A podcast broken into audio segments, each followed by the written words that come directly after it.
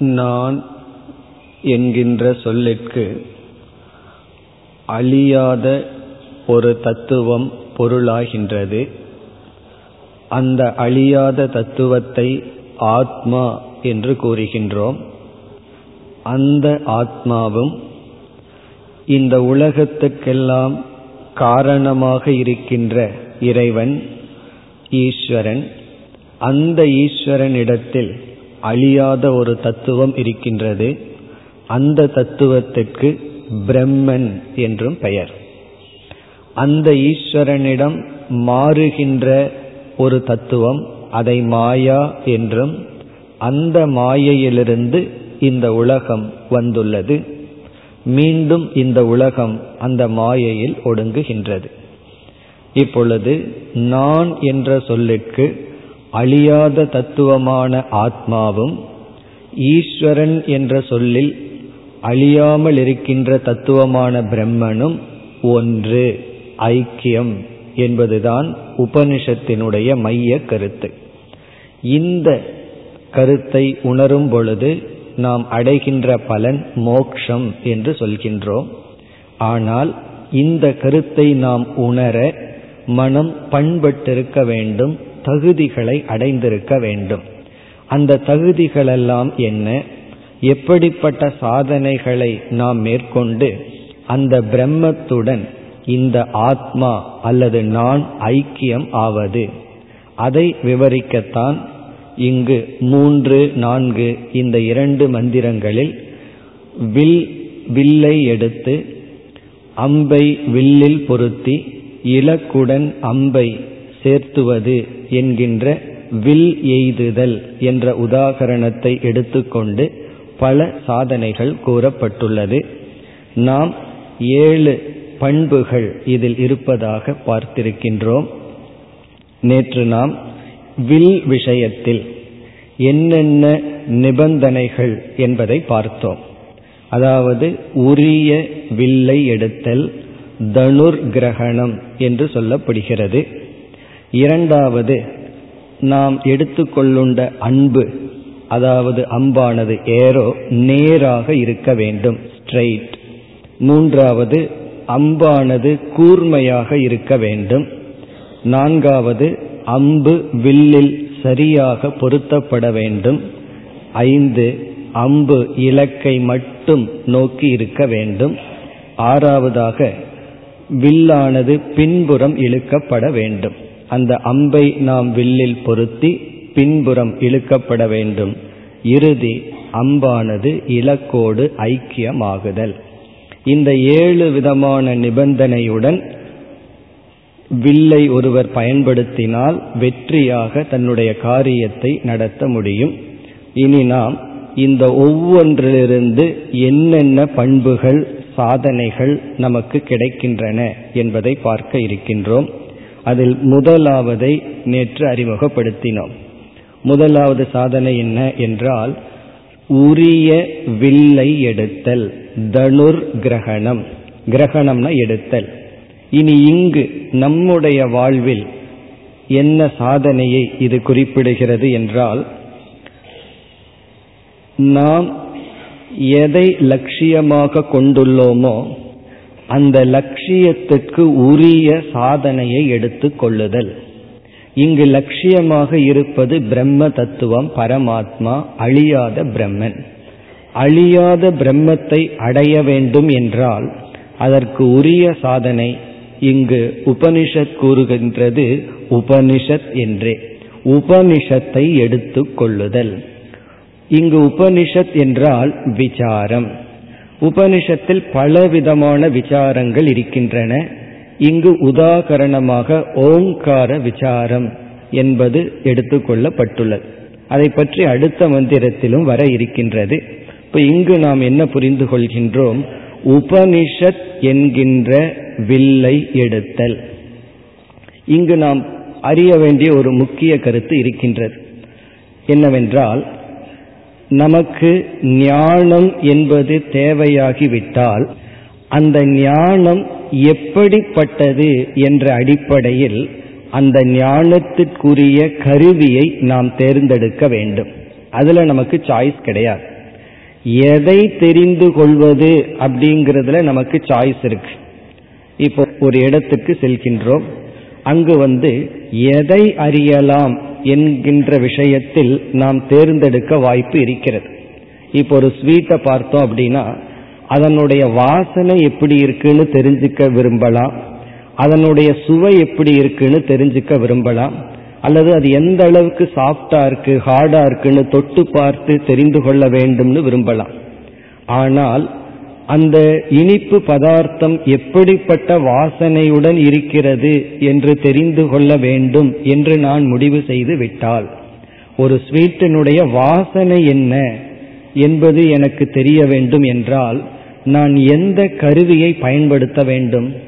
கண்ணை பயன்படுத்த முடியாது நாக்கை பயன்படுத்த முடியாது நுகர்ந்துதான் பார்க்க வேண்டும். நுகர்தல் என்பதை தவிர எனக்கு வேறு மார்க்கம் கிடையாது. அந்த ஸ்வீட் அந்த இனிப்பு பதார்த்தம் எப்படி ருசிக்கின்றது என்ற அறிவு வேண்டும் என்றால் நமக்கு கண்ணோ அல்லது நுகரும் சக்தியோ பயனில்லை. நாக்கைத்தான் பயன்படுத்த வேண்டும். இப்படி ஒரு பொருளினுடைய வர்ணம் எப்படி இருக்கிறது என்றால் கண்ணைத்தான் பயன்படுத்த வேண்டும். இப்ப இந்த இடத்தில் பிரம்மத்தை பற்றி அறிய வேண்டும் என்று முடிவு செய்து விட்டால் நாம் எந்த ஒரு கருவி பிரம்மத்தை விளக்குகின்றதோ அந்த பிரமாணம் அந்த கருவியைத்தான் நாம் பயன்படுத்த வேண்டும். அங்கு நமக்கு தேர்ந்தெடுக்கின்ற வாய்ப்பு கிடையாது. வாய்ப்பு எதில் இருக்கின்றது? எதை அறியலாம் என்பதில் நமக்கு தேர்ந்தெடுக்கும் வாய்ப்பு இருக்கிறது. இதை அறிய வேண்டும் என்று நிச்சயம் செய்துவிட்டால் அதற்குரிய கரணத்தை தான் நாம் எடுத்தாக வேண்டும். அங்க நமக்கு சாய்ஸ் கிடையாது. இப்ப நம்முடைய லட்சியம் என்ன? பிரம்ம தத்துவம். பிரம்ம தத்துவத்தை நான் தெரிந்து கொள்ள வேண்டும் என்று முடிவு செய்துவிட்டால் எந்த ஒரு நூல் பிரம்மத்தை விளக்குகின்றதோ அந்த நூலைத்தான் நாம் தேர்ந்தெடுத்தாக வேண்டும் அல்லது அந்த நூல்தான் நமக்கு கதி. அதை தவிர வேறு மார்க்கம் இல்லை. ஆகவே இங்கு பிரம்மன் என்ற ஒரு தத்துவத்தை அறிந்து கொள்ள உபனிஷத் என்ற சாஸ்திரத்தை எடுத்துக்கொள்ள வேண்டும். அதுதான் சரியான இன்ஸ்ட்ருமெண்ட் சரியான கருவி. இனி இந்த உபனிஷத் என்பதுடன் உபனிஷத்தை எடுத்து உபதேசிக்கின்ற ஆசிரியரும் அடங்குகின்றார்கள். ஆகவே தனுர் கிரகணம் என்பதில் உபனிஷத்தும் குருவும் அடங்குகின்றது. காரணம் உபனிஷத்தை நாம் நேரடியாக படித்தால் நமக்கு ஒன்றும் விளங்காது. அதற்கு என்ன காரணம் என்றால் உபனிஷத் பிரம்மத்தை விளக்க ஒரு விதமான முறையை கையாளுகின்றது. அந்த முறை எழுத்தில் இருக்காது. உயிருடைய ஒரு குருவிடம்தான் அந்த முறை இருக்கும். அவருக்கு எப்படி கிடைத்தது என்றால் அது அவருடைய குருவிடமிருந்து கற்றிருப்பார். அவருக்கு எப்படி கிடைத்தது என்றால் அவருடைய குரு. இப்படி பரம்பரையாக இறைவனிடமிருந்து தோன்றி வந்த உபனிஷத்தை எடுத்து விளக்கும் முறை அந்த முறை ஆசிரியரிடமிருந்து நமக்கு கிடைக்கும். பிறகு உபனிஷத் என்பது ஆதாரமான நூல் இதை நாம் எடுத்து கொள்ள வேண்டும். இப்ப முதல் நிபந்தனை உபனிஷத் பிளஸ் ஆச்சாரியக உபனிஷத்தும் குருவும். இங்கு தனுகு வில் என்ற இடத்தில் வருகின்றது. இனி இரண்டாவது நிலைக்கு செல்லலாம். இப்ப முதல்ல தனுர் கிரகணம் தனுவை எடுத்தல் வில்லை எடுத்தல். இனி இரண்டாவது என்ன? அம்பு என்பது ஜீவாத்மாவுக்கு உருவகப்படுத்தப்பட்டது. இந்த அம்பு எப்படி இருக்க வேண்டும்? அதை நாம் பார்த்தோம். நேராக இருக்க வேண்டும். அதை இப்பொழுது எடுத்துக்கொள்வோம். அம்பு நேராக இருத்தல் என்பது நாம் நேராக இருத்தல் அப்படின்னு அர்த்தம். நாம் நேராக இருத்தல் என்பதனுடைய பொருள் ஆர்ஜவம். ஆர்ஜவம் என்றால் மனம் சொல் செயல் இவைகள் நேராக இருத்தல் அப்படின்னு அர்த்தம். ஸ்ட்ரெயிட் ஃபார்வர்ட் ஆர்ஜவம் என்றால் நம்முடைய சிந்தனை நம்முடைய சொல் நம்முடைய செயல். இந்த மூன்றும் நேராக இருத்தல்.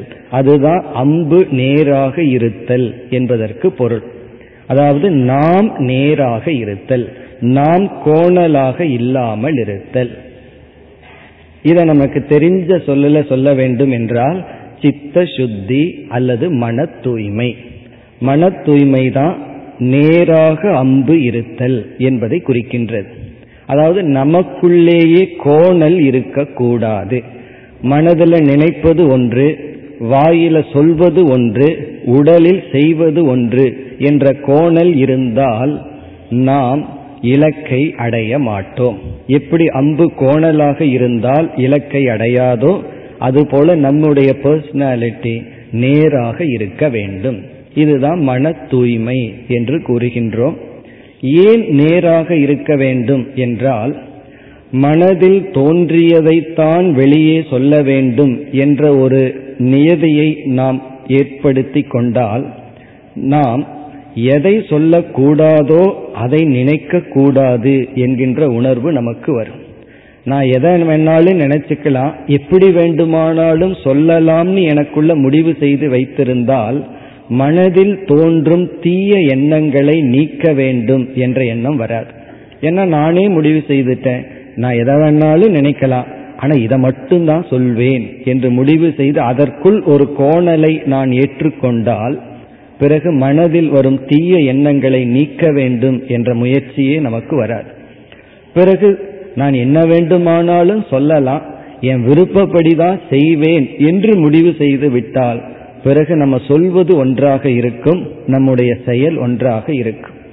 சரி இப்படி இருந்தால் என்ன நஷ்டம் என்று சிலர் கேட்கலாம். நான் மனசுல எப்படி வேண்டுமானாலும் இருப்பேன். வார்த்தையில அழகா மயக்கி எப்படி வேண்டுமானாலும் பேசுவேன். நான் பேசியபடி தான் இருக்கணுங்கிற அவசியம் இல்லை எப்படி வேண்டுமானாலும் செயல்படுவேன். அப்படி இருந்தா என்ன நஷ்டம்? அதைத்தான் நம்ம முதல்ல பார்க்க வேண்டும். இதனுடைய அர்த்தம் என்னன்னா இந்த உலகத்தை நான் ஏமாற்றி வருவேன். நான் வந்து தூய்மையானவனாக இருக்க மாட்டேன். மனதிற்குள்ள அசுத்தத்தை வச்சுக்குவேன். வாயிலையும் சுத்தமா இருக்கணுங்கிற அவசியம் இல்லை. இப்படிப்பட்ட சொல்லை வேண்டுமானாலும் சொல்வேன். எப்படிப்பட்ட செயலிலும் ஈடுபடுவேன். இப்படி இருந்தால் என்ன நஷ்டம் என்றால் இந்த உலகத்தை நாம் ஏமாற்றக்கூடாது. மற்றவர்களிடம் பொய் சொல்லக்கூடாது மற்றவர்களை ஏமாற்றி விடக்கூடாது என்றெல்லாம் சாஸ்திரம் நமக்கு உபதேசம் செய்கிறது. இதனுடைய பலன் என்ன என்றால் மற்றவர்களை நாம் ஏமாற்றி மற்றவர்களிடம் பொய் சொல்லிக் கொண்டே வந்தால் அதனுடைய விளைவு நம்மை எறியாமல் நம்மையே நாம் ஏமாற்றி கொள்வோம். நம்ம நினைச்சிட்டு இருக்கோம் மக்கள் மனிதர்கள் தான் நம்மை ஏமாற்றுகிறார்கள்னு சொல்லி. ஆனா உண்மையிலேயே நம்மைய ஏமாற்றும் ஒரு பெரிய ஆள் யார் தெரியுமோ? நம்முடைய மனம் நம்முடைய புத்தி. நம்முடைய புத்தியே நம்மை ஏமாற்றும் நம்முடைய மனமே நம்மை ஏமாற்றும். அது ஏன் அப்படி செய்து என்றால் நாம் மற்றவர்களை ஏமாற்றி ஏமாற்றி பழகி வந்தால் அதனுடைய பழக்கம் நாம் நம்மையே ஏமாற்றி கொள்வோம். நமக்கு தேவை ஒன்றா இருக்கும் அதுவே நமக்கு தெரியாமல் வேறு ஒரு தேவை இருப்பது போல் நம்முடைய மனம் நம்மை காட்டி கொடுக்கும். இவ்விதம் மற்றவர்களை ஏமாற்றாமல் இருந்து பழக பழக நம்மை நாம் ஏமாற்றாமல் இருப்போம். இதைத்தான் செல்ஃப் ஹானஸ்டி அப்படின்னு சொல்றது நம்மிடத்திலேயே நாம் நேர்மையாக இருத்தல். அதாவது நம்முடைய குறையை உணர்தல் நம்முடைய நிறையை உணர்தல் இப்படி நம்மையே நாம் புரிந்து கொள்ள வேண்டும் என்றால் நம்ம மனதில் இருக்கின்ற உண்மையான தன்மையை உணர வேண்டும் என்றால் நாம் மற்றவர்களிடம் உண்மையாக இருக்க வேண்டும். அது மட்டுமல்ல நான் ஒன்றை சொல்லி அதன்படி செய்யவில்லை என்றால் என்னுடைய வார்த்தையை நானே மதிக்கவில்லை. என்னுடைய வார்த்தைக்கு எனக்கே மரியாதை இல்லைன்னு சொன்னா நான் எப்படி என்னுடைய வார்த்தைக்கு மற்றவர்களிடமிருந்து மரியாதையை எதிர்பார்ப்பது? இப்போ மற்றவர்கள் என்னுடைய சொல்லை மதிக்க வேண்டும்னு நம்ம விரும்புகிறோம் அது நடக்க வேண்டும் என்றால் முதலில் நம்முடைய சொல்லை நாம் மதிக்க வேண்டும். மற்றவர்கள் நம்மை ஏமாற்றக்கூடாது என்று விரும்புகின்றோம். அப்படி என்றால் நாம் முதலில் நம்மை ஏமாற்றி கொள்ளக்கூடாது. ஆகவே நம்முடைய மனம் நம்முடைய சொல் நம்முடைய செயல் இந்த மூன்றும் நேர்கோட்டில் இருந்தால். அப்படி இருக்க வேண்டும் என்றால் தீய சிந்தனைகளை நீக்கி நல்ல சிந்தனைகளைத்தான் மேற்கொள்ள வேண்டும். பிறகு எதையெல்லாம் சிந்திக்கின்றோமோ அதையெல்லாம் சொல்லணுங்கிற அவசியம் கிடையாது. ஆனால் சொல்வது நாம் சிந்தித்ததற்கு சமமாக இருக்க வேண்டும்.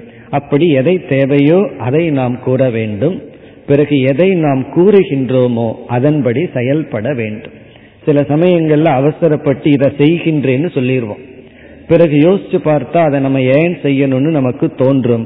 ஆனா நம்ம வாக்கு கொடுத்து விட்டோம் என்றாலே அதை நாம் செய்தாக வேண்டும்.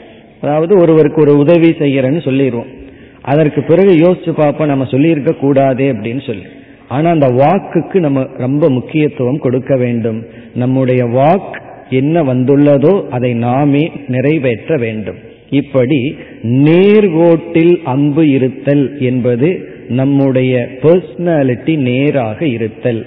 சரியானதை சிந்தித்து சரியானதை பேசி சரியான விதத்தில் நடந்து கொள்ளுதல். இதைத்தான் நம்ம சித்த சுத்தி மன தூய்மை என்று சொல்கின்றோம். இந்த ஆர்ஜவம் என்பது நடக்க வேண்டும் என்றால் மனம் வாக் உடல். இந்த மூன்று நிலையிலும் தவம் செய்து மூன்றையும் தூய்மைப்படுத்த வேண்டும். இப்ப மன தூய்மைனா எண்ணங்களினுடைய தூய்மை. பொறாமைங்கிற எண்ணம் வரக்கூடாது.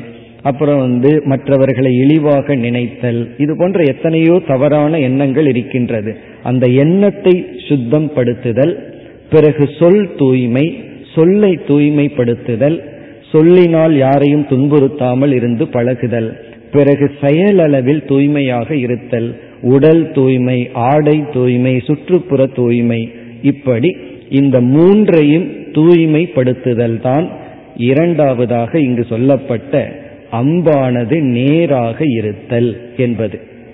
இங்க நம்ம சுருக்கமா சொல்லி முடிச்சிட்டோம்.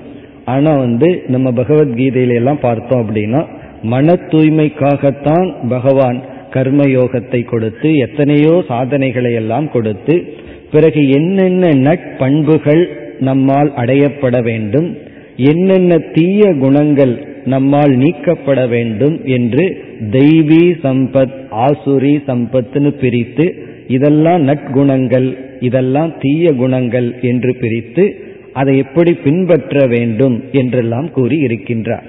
கீதையில முதல் பகுதியில தான் ஜீவ விசாரம் எல்லாம் வரும்.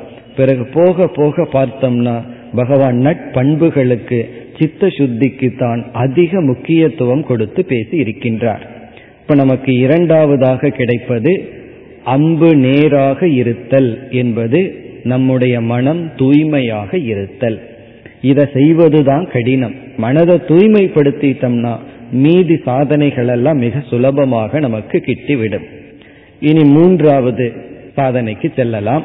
மூன்றாவதாக நாம் பார்த்தது அம்பானது கூர்மையாக இருக்க வேண்டும். அம்பு வந்து கூர்மையா இருந்தாதான் இலக்கில் சென்று அங்கு பொருந்தி இருக்கும். கூர்மையா இல்லைன்னா இலக்கை தொட்டாலும் நிற்காது கீழே விழுந்து விடும்.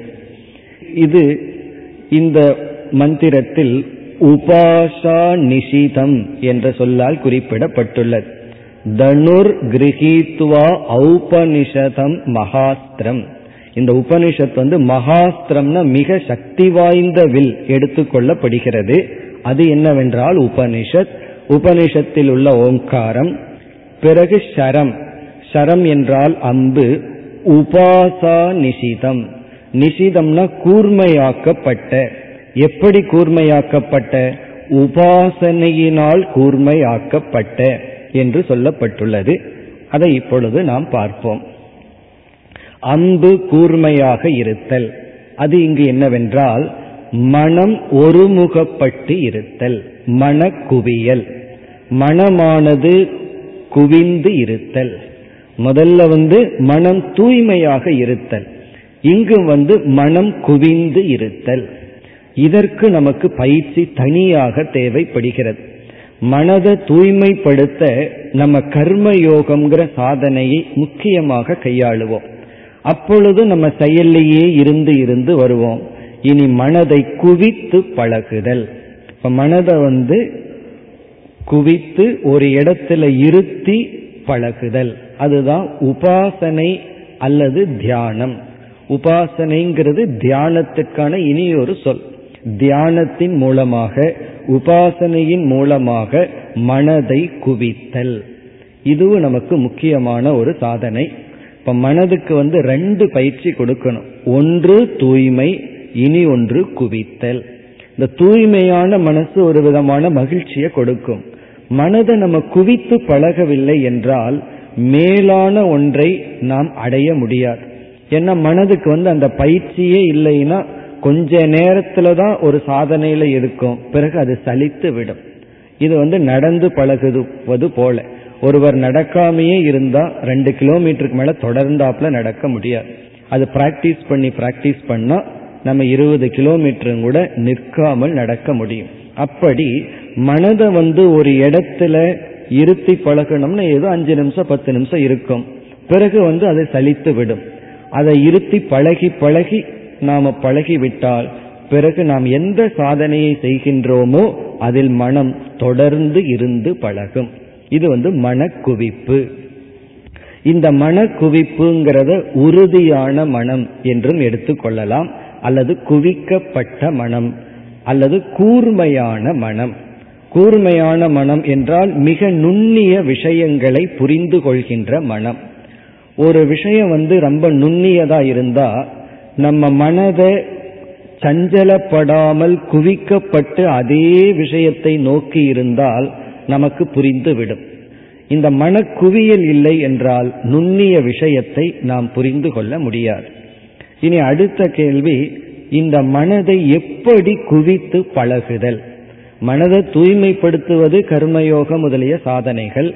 இனி மனதை நம்ம எப்படி குவித்து பழக வேண்டும் என்றால் அதற்குத்தான் தியான பயிற்சி நம்முடைய சாஸ்திரத்தில் கூறப்பட்டுள்ளது. இந்த தியான பயிற்சியை இரண்டு படியில் நாம் மேற்கொள்ள வேண்டும். முதல் படி முதல்ல நம்ம தியானத்தில் ஈடுபடும் பொழுது மனதை குவிக்கும் முயற்சியில் ஈடுபடக்கூடாது. கொஞ்ச காலம். இப்ப யாராவது தியான பயிற்சியை ஆரம்பித்து கொஞ்ச காலம் என்ன செய்ய வேண்டும் என்றால் நம்முடைய மனதினுடைய எண்ண ஓட்டங்களை கவனித்து பழக வேண்டும். அதுதான் முதல் பயிற்சி. நம்ம தியானத்தில் எடுத்தவுடன் மனதை குவிக்க வேண்டும் ஜபம் செய்ய வேண்டும் மனதில் வேறு எண்ணம் வராமல் பாதுகாக்க வேண்டும் என்று சொல்வதில்லை.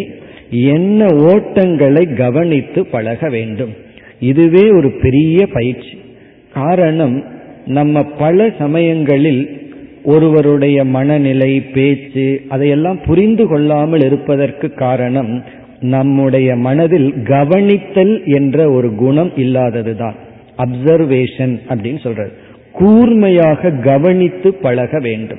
இந்த பயிற்சி இருந்தா தான் அடுத்தது நம்ம பார்க்க போற சாஸ்திரத்தை கேட்டல் என்ற சாதனையும் நன்கு நடைபெறும். அதாவது கவனித்து பழகுதல் அப்சர்வேஷன் ஒவ்வொரு சொல்லையும் கவனித்து பழகுதல். ஒருவர் பேசும் பொழுது என்ன பாவனையுடன் பேசுகிறார் எதை பேசுகிறார் எதை அவர் கம்யூனிகேட் பண்ண விரும்புகின்றார் என்று முழுமையாக அப்சர்வ் பண்றது கவனித்தல். அந்த கவனித்தல்ங்கிற தன்மை தான் நாம் முதலில் வளர்த்தி கொள்ள வேண்டும்.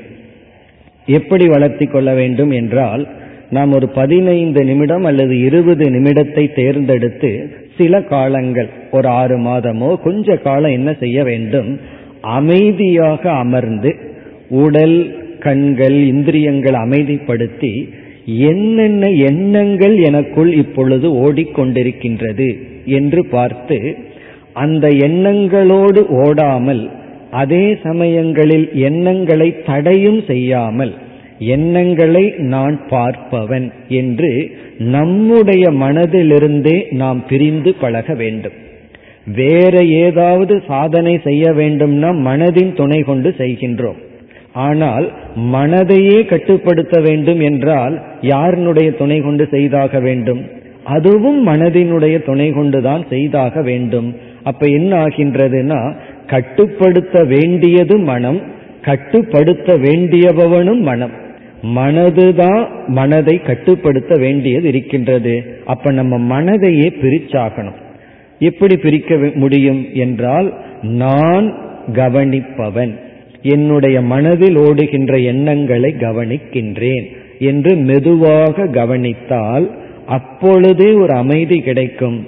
நாம மனதை வச்சு உலகத்தை கவனிச்சிட்டு இருக்கோம் இப்ப மனதை கொண்டு மனதையே கவனிக்கின்றோம்.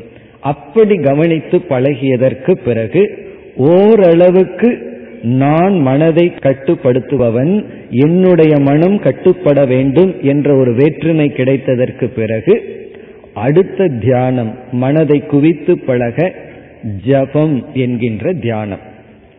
இந்த ஜபங்கிற தியானம் எப்படிப்பட்டது என்றால் நம்ம மனதிற்கு நாமவே ஒரு வேலையை கொடுக்கின்றோம்.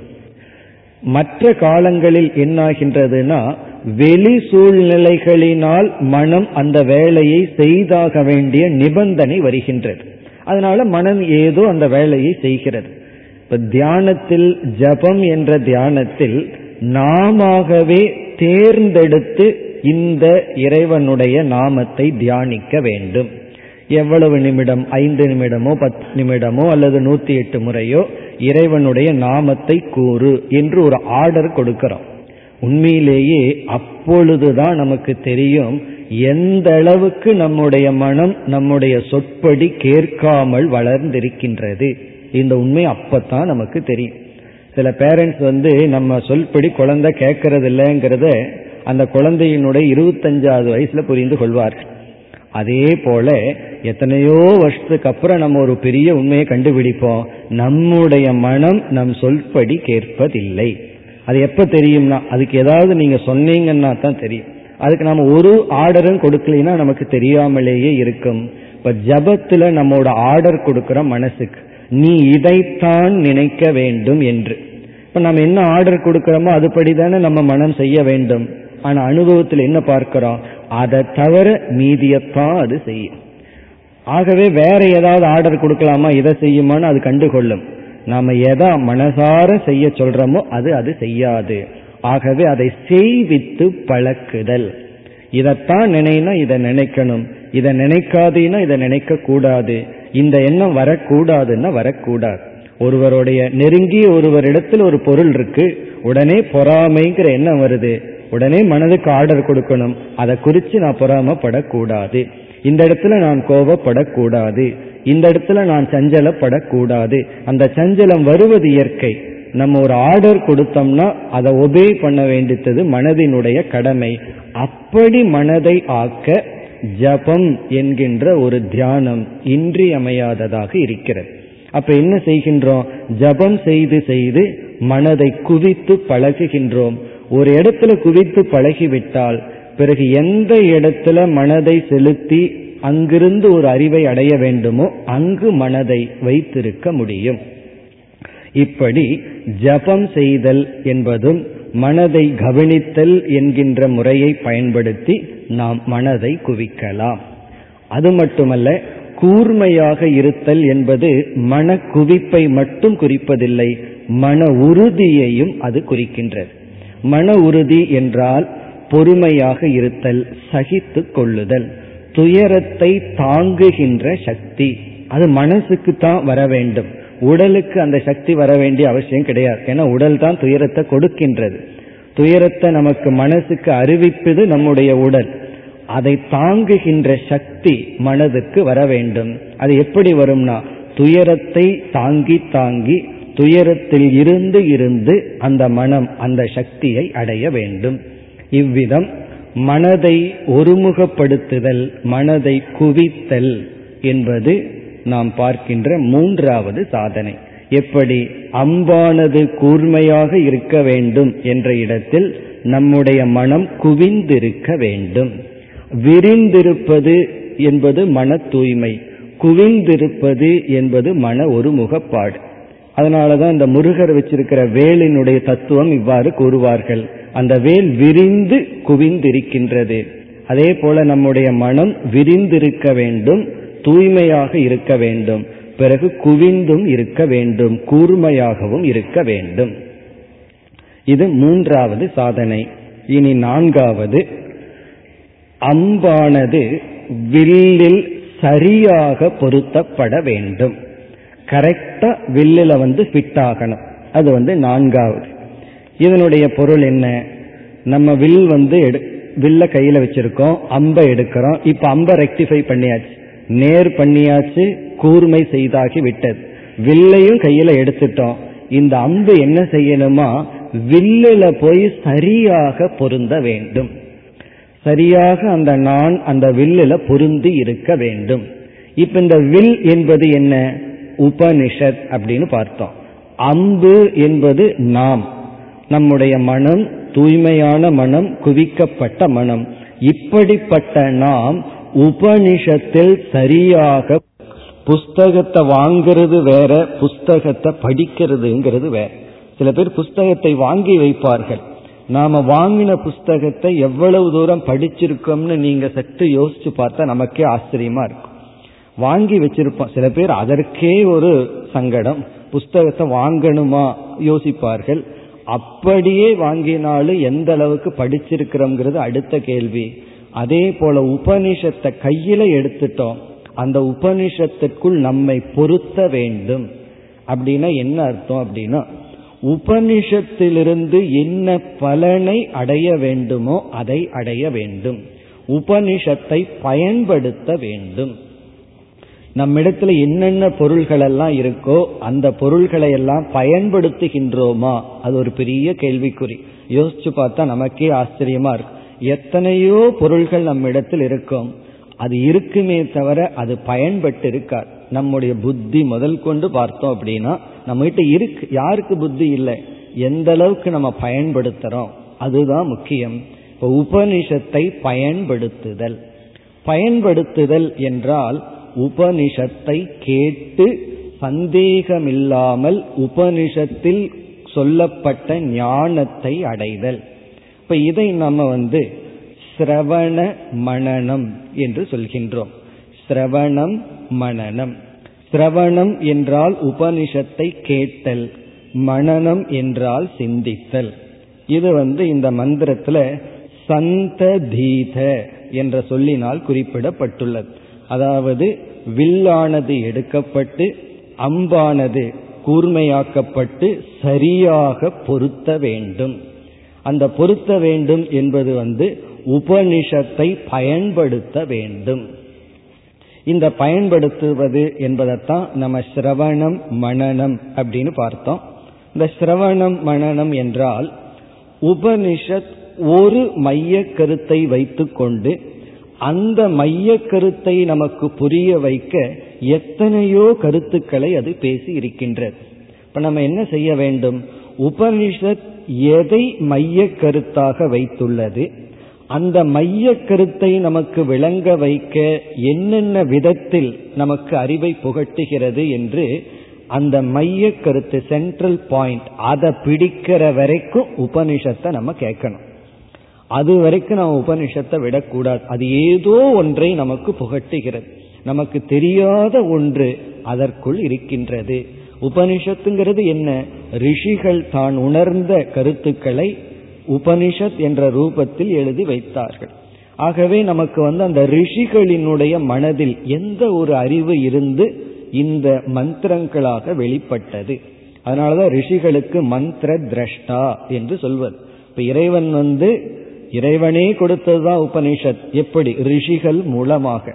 அந்த ரிஷிகளும் இந்த கருத்தை உணர்ந்துதான் கூறி இருக்கின்றார்கள் அந்த ரிஷிகள் எந்த அறிவை அடைந்தார்களோ அதை பிடித்தல். அதை பிடிக்கும் பொழுது உபனிஷத்தை நாம் பிடித்து விட்டோம்.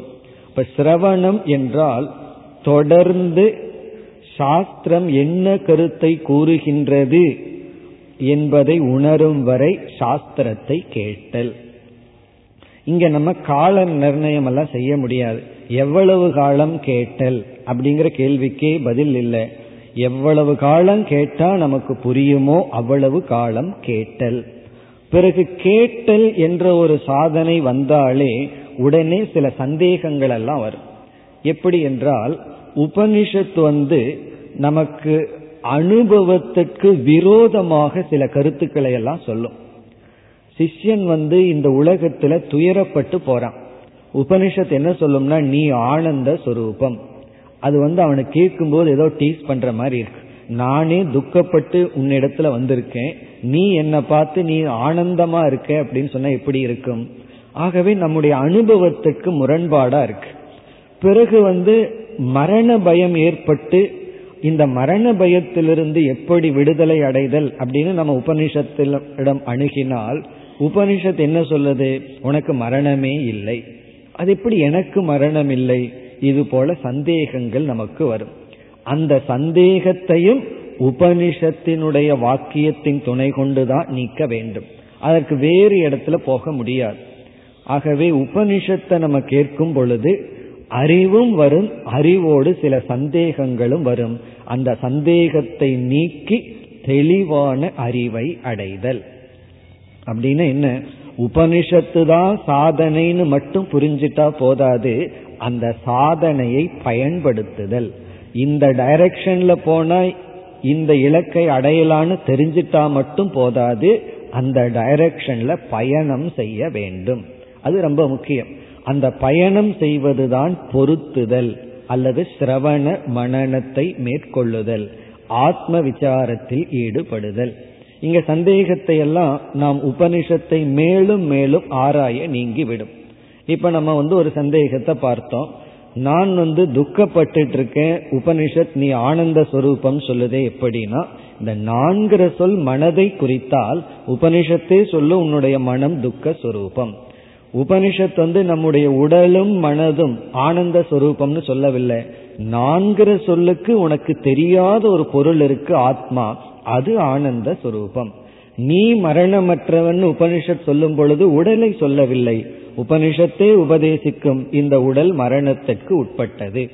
பிறகு நீ மரணமற்றவன்கிற உபனிஷத் வாக்கியத்தினுடைய பொருள் உன்னுடைய ஆத்மஸ்வரூபம். நான்கிற சொல்லுக்கு சரியான பொருளான ஆத்மா அது மரணமற்றது. இவ்விதத்தில் இந்த கம்யூனிகேஷன் கேப் எப்படி வருதுன்னா ஒரு சொல்லுக்கு ஒரு பொருளை நம்ம புரிஞ்சிருக்கோம். அதே சொல்லுக்கு இனியொருவர் வந்து வேற பொருளை புரிஞ்சிருக்கார். ரெண்டு பேர் பேசும் பொழுதுதான் அந்த கேப் வருது. ரெண்டு பேரும் ஒரே சொல்லை பயன்படுத்துகிறார்கள். வேறு அர்த்தத்தை மனதில் வைத்துள்ளார்கள். அப்பொழுதுதான் இந்த பேச்சில் வந்து நமக்கு ஒரு குழப்பம் ஏற்படும். ரெண்டு பேரும் வேறு சொற்கள் வேறு அர்த்தத்தை வச்சுட்டா கம்யூனிகேஷன் கேப் வராது. எப்பொழுது அந்த பேச்சில் வந்து கருத்து வேறுபாடு வருகிறதுனா ஒரே சொல்லுக்கு பல பொருள்களை பலர் விதமாக புரிந்து கொள்ளும் பொழுது நமக்கு இந்த சர்ச்சையெல்லாம் வருகின்றது சந்தேகம் வருகின்றது. அந்த சொல்லுக்குரிய சரியான அறிவை புரிந்து கொள்வதுதான் சிரவண மனநம். அப்போ ஒரு சாதகன் தன்னை தூய்மைப்படுத்தி தன்னுடைய மனதை ஒருமுகப்படுத்தி பிறகு வந்து உபனிஷத்தை எடுத்துக்கொண்டு அந்த உபனிஷத்திற்குள் சென்று விசாரத்தில் ஈடுபட்டால் அவன் ஞானத்தை அடைவான். பிறகு அந்த ஞானத்தை நிலைப்படுத்த என்ன செய்வது? அதை நம்ம பிறகு பார்க்க போகின்றோம். இது நான்காவது சாதனை. இனி ஐந்தாவதற்கு செல்வோம். ஐந்தாவது என்ன? அம்பானது இலக்கை மட்டும் பார்த்திருக்க வேண்டும்.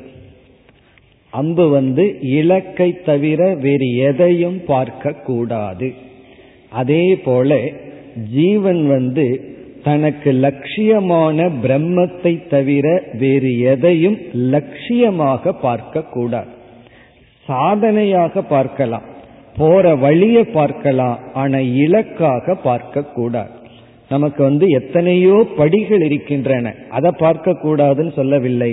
லட்சியத்தை லட்சியமாக பார்க்க வேண்டும்.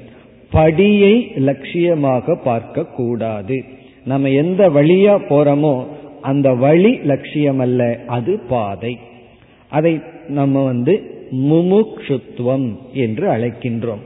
முமுக்ஷுத்துவம் என்றால் மோக்ஷம்தான் என்னுடைய லட்சியம் என்கின்ற தீவிரமான ஆசை. அதாவது ஆசை என்பது நம்முடைய மனசில் இருக்கு. இந்த ஆசையானது தீவிர நிலையை அடைந்தால் தீவிரமான நிலையை அடைந்தால் அதுக்கு பேரு முமுக்ஷுத்துவம். அதுவும் என்ன? மோக்ஷம் அடைய வேண்டும் என்கின்ற ஆசை தீவிரத்தை அடைய வேண்டும். அதான் முமுக்ஷுத்துவம். முமுக்ஷுத்துவம்னா மோக்ஷம் வேண்டும் என்ற ஆசையினுடைய உறுதி. இப்ப நம்ம மனதுல எத்தனையோ ஆசைகள் இருக்கு. நாம வந்து எப்படிப்பட்ட செயல் செய்வோம் என்பது ஆசைதான் நிர்ணயம் செய்கின்றது. நம்ம டிரைவ் பண்ற எதுன்னா ஆசை தான் உள்ள இருக்கிற ஆசை தான் நம்மை செயல்படுத்துகின்றது. இப்போ மனதிற்குள்ள எத்தனையோ ஆசை இருக்கும்போது நாம எந்த செயலில் ஈடுபடுவோம் என்றால் எந்த ஆசை உறுதி அடைகின்றதோ அந்த ஆசை செயலில் தோண்டும் அந்த ஆசை உறுதி பெறவில்லை என்றால் அந்த ஆசைக்கு நம்மை செயலில் தோண்டும் சக்தி இருக்காது. இப்ப இன்று காலையில எழுந்தவுடன் நம்ம உபனிஷத் வகுப்பை கேட்கணுங்கிற ஆசை வந்து உறுதி அடைந்திருந்த காரணத்தினால் நம்ம இங்க வந்திருக்கோம். தூங்கணுங்கிற ஆசை உறுதி அடைந்திருந்தா என்ன ஆயிருக்கும்னா இன்னாலும் தூங்கிட்டு இருப்போம். ஆகவே நமக்கு வந்து எந்த செயலை நாம் செய்கின்றோங்கிறது எந்த ஆசை அந்த நேரத்தில் உறுதிப்படுகின்றதோ அப்படி மோக்ஷம் என்ற லட்சியத்தை அடைய வேண்டும் என்ற ஆசை உறுதியாக இருத்தல். அப்படின்னா என்ன? அந்த இலக்கை மட்டும் நாம் பார்த்திருத்தல். வேறு எது இடையில் வந்தாலும் அதை தள்ளி விடுதல். அதைத்தான் முமுக்ஷுத்துவம் என்று சொல்கின்றோம். ஆசையை உறுதிப்படுத்துதல். ஆசையை விடணும்னு சொல்றோம். ஆனா இந்த இடத்துல என்ன சொல்றோம்? ஆசையை உறுதிப்படுத்துதல். இது எப்படிப்பட்ட ஆசை தெரியுமோ? மற்ற ஆசைகளையெல்லாம் விட்டுவிட்டு அந்த இலக்கை மட்டும் அடைய வேண்டும் என்ற ஆசையை உறுதிப்படுத்துதல். இப்ப மற்ற ஆசையை விட வேண்டும்ங்கிற ஆசை உறுதியாய்விட்ட என்ன ஆயிரும்? மற்ற ஆசைகள் எல்லாம் கீழே சென்று விடும். இதுதான் இங்கு லட்சியத்தை மட்டும் பார்த்திருத்தல். லட்சியத்தை தவிர வேற எதுவும் நம்முடைய கண்ணுக்கு தெரியக்கூடாது. இது வந்து மோட்சத்துக்கு மட்டுமல்ல நம்முடைய வியாபாரமாகட்டும் எதுவாகட்டும் ஒன்றில் நம்ம முழு வெற்றியை அடைய வேண்டும் என்றால் அதுவே வெறியாக இருக்க வேண்டும் அதுவே இலக்காக இருக்க வேண்டும். அப்படி இருந்து கொண்டால் நம்மை அறியாமல் நம்மை அதற்கு தகுந்த விதத்தில் மாற்றிக்கொள்வோம். மற்றதெல்லாம் செட் ஆயிரும். ஏன்னா இதுதான் லட்சியம்னு மனதுக்குள்ள போயிட்டா நம்மை எரியாமல் அதற்கு தகுந்தாற்போல் நம்மை நாம் பக்குவப்படுத்தி கொள்வோம் தயார்படுத்தி கொள்வோம். இப்போ ஒருவர் வந்து பாடுபவர் வந்து நன்கு பாடி அதுல மேல வரணுங்கிறது லட்சியமா இருந்தா உடனே அதற்கு தகுந்தாற்போல் மற்ற சாதனைகளை இயற்கையாக அவர் பின்பற்றுவார். இந்த தொண்டையை வந்து கவனிக்கிறதுக்கான உணவு பிறகு அதை எதை உட்கொள்ள வேண்டும் எப்படி நடந்து கொள்ள வேண்டும் எல்லாம் அதற்கு தகுந்த மாதிரியே லைஃப் ஸ்டைல செய்து கொள்வார்கள். அப்படி மோக்ஷம்தான் லட்சியம்னு முடிவு செய்து விட்டால் நம்மை எரியாமல் அதற்கு உகந்த சூழ்நிலைகளை நாமளே உருவாக்கி கொள்வோம். இவ்விதத்தில் இலக்கை மட்டும் பார்த்தல் என்பது முமுக்ஷுத்துவம். இந்த முமுக்ஷுத்துவம் வந்துவிட்டால் இலக்கை அடைய வேண்டுங்கிற ஆசை தீவிரமாக இருந்து விட்டால் இந்த இலக்கை அடையும் பாதையில் எவ்வளவு கஷ்டம் வந்தாலும் அதை தாங்குகின்ற சக்தி நமக்கு வந்துவிடும். நமக்கு ஏன் ஒரு சிறிய கஷ்டம் பெருசா தெரியுது அப்படின்னு சொன்னா அந்த லட்சியத்தில் ஆசை இல்லை. அதனாலதான் சின்னது பெருசா தெரியுது. இப்போ ஒரு ஸ்டூடெண்ட படிக்க சொன்னோம் அப்படின்னா வேற வழி இல்லாம கஷ்டப்பட்டு படிச்சிட்டு இருக்கான். ஆனா படிக்கிறதுங்கிறது அவனுக்கு ஆசையா இருந்தாலும் வேறு வழி இல்லாம இருக்கு. அதனால கொஞ்சம் ஒரு அப்டக்கிள் வந்தா தலை வெளிச்சாவோ ஏதாவது வந்தாவோ உடனே அது பெரிய தடையா அவனுக்கு வந்து நிற்கின்றது. ஆனா அதே இது அவன் டெலிவிஷன் பார்த்துட்டு இருக்கான் ஏதோ கிரிக்கெட் மேட்ச் ஓடிட்டு இருக்கு. என்னதான் கஷ்டமா இருந்தாலும் அவனால நாலு மணி நேரம் அமர்ந்து கொண்டு இருக்க முடியும். காரணம் என்ன?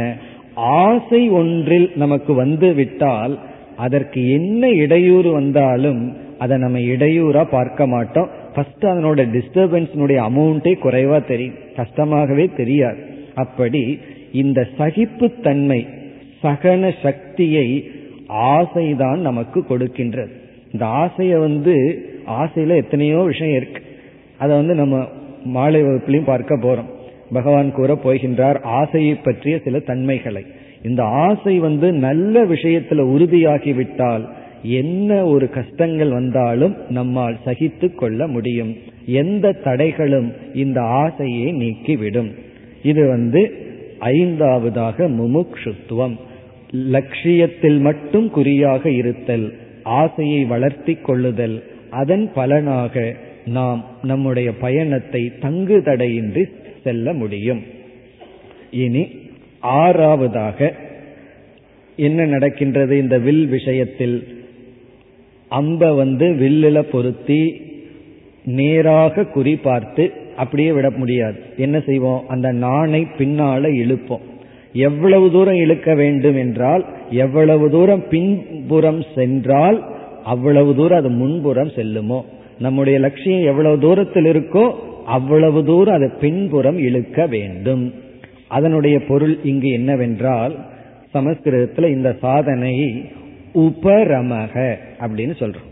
உபரமக என்றால் விலகி கொள்ளுதல்.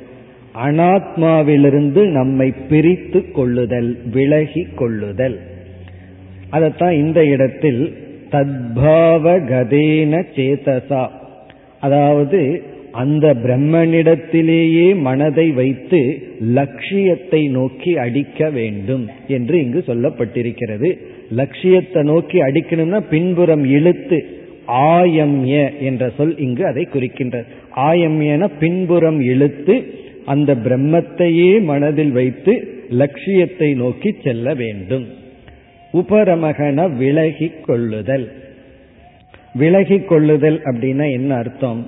தேவையற்ற செயல்களில் இருந்து நம்மை விலக்கி கொள்ளுதல் தேவையற்ற செயல் அப்படின்னு சொன்னா எந்த செயல்களெல்லாம் நமக்கு பிரயோஜனத்தை கொடுக்காதோ அப்படிப்பட்ட செயல்களிலிருந்து நம்மை பிரித்து கொள்ளுதல்.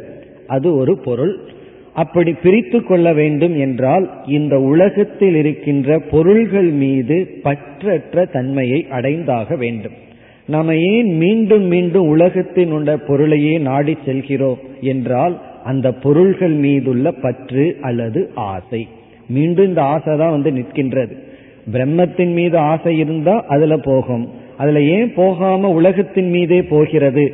உலகத்திலிருந்து விலகி பிரம்மத்தை நோக்கி போக வேண்டும். அதாவது பின்புறமாக இழுத்து அம்பு முன்புறம் போவது போல நம்முடைய பிரவருத்தி உலகத்தில் இருக்கு. அதையை எடுத்து பிரம்மத்தை நோக்கி செலுத்த வேண்டும். அதையை எடுக்கிறதுக்கு பேரு இழுத்தல். செலுத்துவதற்கு பேர் தான் முமுட்சுத்துவம் அல்லது சிரவண மனனம் போன்றவைகள். இப்படி விலகுதல் என்பது மிக மிக முக்கியமான ஒரு சாதனை. பலருக்கு ஒரு பயம் நம்ம விலகிட்டா என்ன ஆயிருமோ.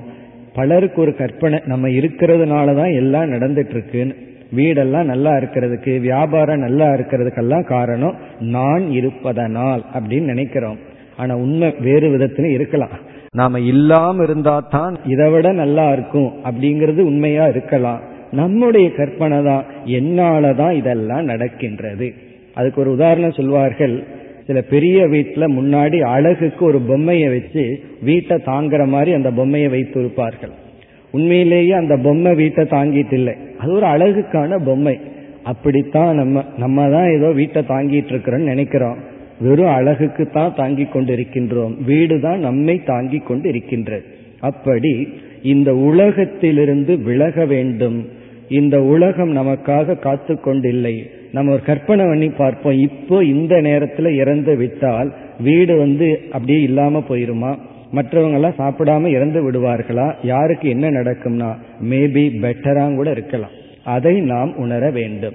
ஒரு தொழிலதிபர் என்னிடத்துல சொன்னார் எனக்கு வயதாயிடுது. இனிமேல் நான் பிசினஸ்ல இல்லாம இருக்கிறது தான் நல்லது. என்னுடைய குழந்தைகள் என்னை விட நன்கு பார்த்து கொள்வார்கள். இதுதான் விலகுதல். இப்ப விலகுதல் அப்படின்னு சொன்னா என்னுடைய தேவை அங்கு இல்லை. அதை நாம் உணர்தல். உணர்ந்து இந்த உலகத்திலிருந்து விலகி கொள்ளுதல். அதுதான் ஆயம்ய. இது வந்து ஆறாவது சாதனை. இனி இறுதியானது. இதெல்லாம் நடந்தா என்ன ஆகும் என்றால் அம்பானது இலக்குடன் ஐக்கியம் ஆகிவிடும். இலக்கோடு சேர்ந்து ஒன்றாக இருத்தல். இவ்வளவு நடந்தா ஜீவாத்மா பரமாத்மாவுடன் ஐக்கியம் ஆகுதல். இப்ப இந்த ஏழாவது நிலையை நம்ம ரெண்டு விதத்துல பொருள்படுத்தலாம். ஒன்று பிரயோஜனம். இந்த ஆறு ஒழுங்கா நடந்தா கிடைக்கிற பலன் என்ன அப்படின்னு சொன்னா இந்த ஜீவன் பிரம்மனாக இருப்பான். பிரம்மனிடம் இருந்து வேறுபட்டு இருந்தவன் பிரம்மனுடன் ஐக்கியமாக இருப்பான். அது ஒரு பிரயோஜனமா சொல்லலாம். அல்லது இதையும் சாதனையாக சொல்ல வேண்டும் என்றால் இந்த ஜீவாத்மா பிரம்மனிடத்தில் சென்று பிரம்மனிடத்தில் இருக்க வேண்டும். சில சமயங்கள்ல அம்பு வந்து இலக்கை தொட்டுவிடும். ஒரு நிமிடம் அல்லது ரெண்டு நிமிடத்துல நிற்க முடியாமல் விழுந்து விடும். அங்க பேலன்ஸ் பண்ண முடியாம அப்படியே விழுந்து விடும். அப்படி விழுந்து விடாமல். ஒரு மரத்தை நோக்கி அம்ப செலுத்துறோம். லட்சியத்தை அது அடைந்து விட்டது. ஆனா கொஞ்ச நேரத்துல அம்பினுடைய வெயிட்ல என்ன ஆகும் ஓரளவு தான் பொருந்தி இருக்கும். நிற்க முடியாம அப்படியே கீழே விழுந்துரும். அதே போல நம்ம பிரம்மனிடத்துல போய் பிரம்மனிடத்துல நிற்க முடியாமல் வீழ்ந்து விடுவோம். அதனுடைய அர்த்தம் என்ன என்றால் இந்த அறிவுல நிற்க முடியாமல் போகிவிடும். அறிவு கிடைச்சாச்சு. ஆனா நிற்பதற்கு போதிய சக்தி இல்லை. அதாவது வெயில் நேரத்துல தார் ரோட்ல வந்து செப்பல் இல்லாமல் நடந்து போயிடலாம் ஆனா நிற்க முடியாது. நின்னா ரொம்ப உஷ்ணமாயிரும். இப்ப நடந்து போக முடியும் நிற்க முடியாது. அதாவது ஒரு ப்ராவர்பே இருக்கு. பலர் மலை உச்சிக்கு செல்கிறார்கள் சிலர் அங்கே தங்குகிறார்கள் அப்படின்னு சொல்லுவார் உச்சிக்கு போயிட்டு வந்துடலாம் ஆனா அங்க நிற்க முடியாது. அந்த ஸ்திதி அப்படிங்கிறதுக்கு அதுக்கு ஒரு எக்ஸ்ட்ரா ஸ்ட்ரென்த் தேவைப்படுகின்றது. அதுல இருந்து பழகுதற்கு ஒரு சக்தி தேவை. அதுதான் இறுதியான சாதனை. அது லட்சியத்துக்கு போய்விட்டால் மட்டும் போதாது. அங்கு சென்று இருக்க வேண்டும். அங்கு சென்று நிலைக்க வேண்டும். இப்ப அந்த இடத்திலையும் இங்கு ஒரு சாதனை சொல்லப்பட்டுள்ளது. அப்புறமத்தேன வேத்தவ்யம் கவனக்குறைவில்லாமல் இருக்க வேண்டும். அதுவும் இங்கு சொல்லப்பட்டுள்ள சாதனை. அதை இந்த ஏழாவது சாதனையில் சேர்த்தி கொள்கின்றோம். இங்கு கவனக்குறைவு இருக்கக்கூடாது. இது ரொம்ப முக்கியம். ஏன்னா ஒரு ஸ்டேஜுக்கு மேல நம்ம அடைய வேண்டியதையெல்லாம் அடைஞ்சிட்டோம் அப்படின்னு சொல்லிட்டு நம்ம எரியாம ரிலாக்ஸ் பண்ணிடுவோம் கேர்லெஸ்ங்கிறது நம்ம மனதிற்கு வந்துடும் அது இல்லாமல் மிக கவனமாக அதிலேயே நின்று ஊறி இருக்க வேண்டும். இப்ப நெல்லிக்கைனி ஊறுகா அல்லது வந்து வேற ஏதாவது ஊறுகாய வந்து செஞ்ச அன்னைக்கு இருக்கிற டேஸ்டும் அது ஒரு மூணு மாசம் ஊறியதற்கு பிறகு உங்களுக்கு தெரியும் எப்படி இருக்கும். அதே போல பிரம்மத்திடத்தில் நாம் செல்வது வேறு அங்கேயே இருப்பது வேறு. அப்படி இருக்கிறதுக்கு பேரு தான் ஞான நிஷ்டை அப்படின்னு சொல்றோம். இப்ப ஞான நிஷ்டை என்றால் அந்த பிரம்ம சொரூபமாகவே இருத்தல். அப்படின்னா என்ன அர்த்தம்? எல்லா நேரமும் நான் பூர்ணமாகவே இருக்கின்றேன் என்ற அந்த உணர்வில் இருந்து பழகுதல். எந்த சூழ்நிலையும் நான் அபூர்ணமானவன் என்கின்ற எண்ணத்தை கொடுக்கும் சக்தி இருக்கக்கூடாது. எந்த சூழ்நிலைக்கு அந்த சக்தி வந்த விடக்கூடாது. நான் பூர்ணமானவன் நான் நிறைவானவன் மரணமற்றவன் என்ற அறிவில் நிற்பது. இந்த உதாரணத்தை எல்லாம் ஓரளவு தான் எடுத்துக்கொள்ள வேண்டும். நிஜமாலுமே நம்ம கற்பனை பண்ணிடக்கூடாது நம்ம எங்கேயோ பறந்து போய் பிரம்மனோட ஒட்டிக்க போறோம் அப்படிங்கறதெல்லாம் கிடையாது. ஒரு கற்பனை. ஒரு கற்பனையில உருவகப்படுத்தி சில சாதனைகளை சொல்ல உபனிஷத் பயன்படுத்தி உள்ளது. பிரம்மனிடத்தில் நாம போய் இருக்கிறோம் அப்படின்னா நம்ம ஏதோ வேறு பிரம்மன் வேறு. டிராவல் பண்ணி பிரம்மன் இடத்துல போய் அமர்ந்திருக்கிறோங்கிற அர்த்தம் கிடையாது. பிரம்மனிடத்தில் இருத்தல் இஸ் ஈக்வல் டு பிரம்ம ஞானத்தில் நிலைத்தல். அந்த பிரம்மத்தை பற்றிய அறிவில் நிலைத்திருத்தல். இப்ப அறிவை அடையிறதுங்கிறது டார்கெட்டை அடைஞ்சிட்ட மாதிரி. அந்த அறிவில் நிலைத்திருத்தல் அதுதான் இறுதியான லட்சியம்.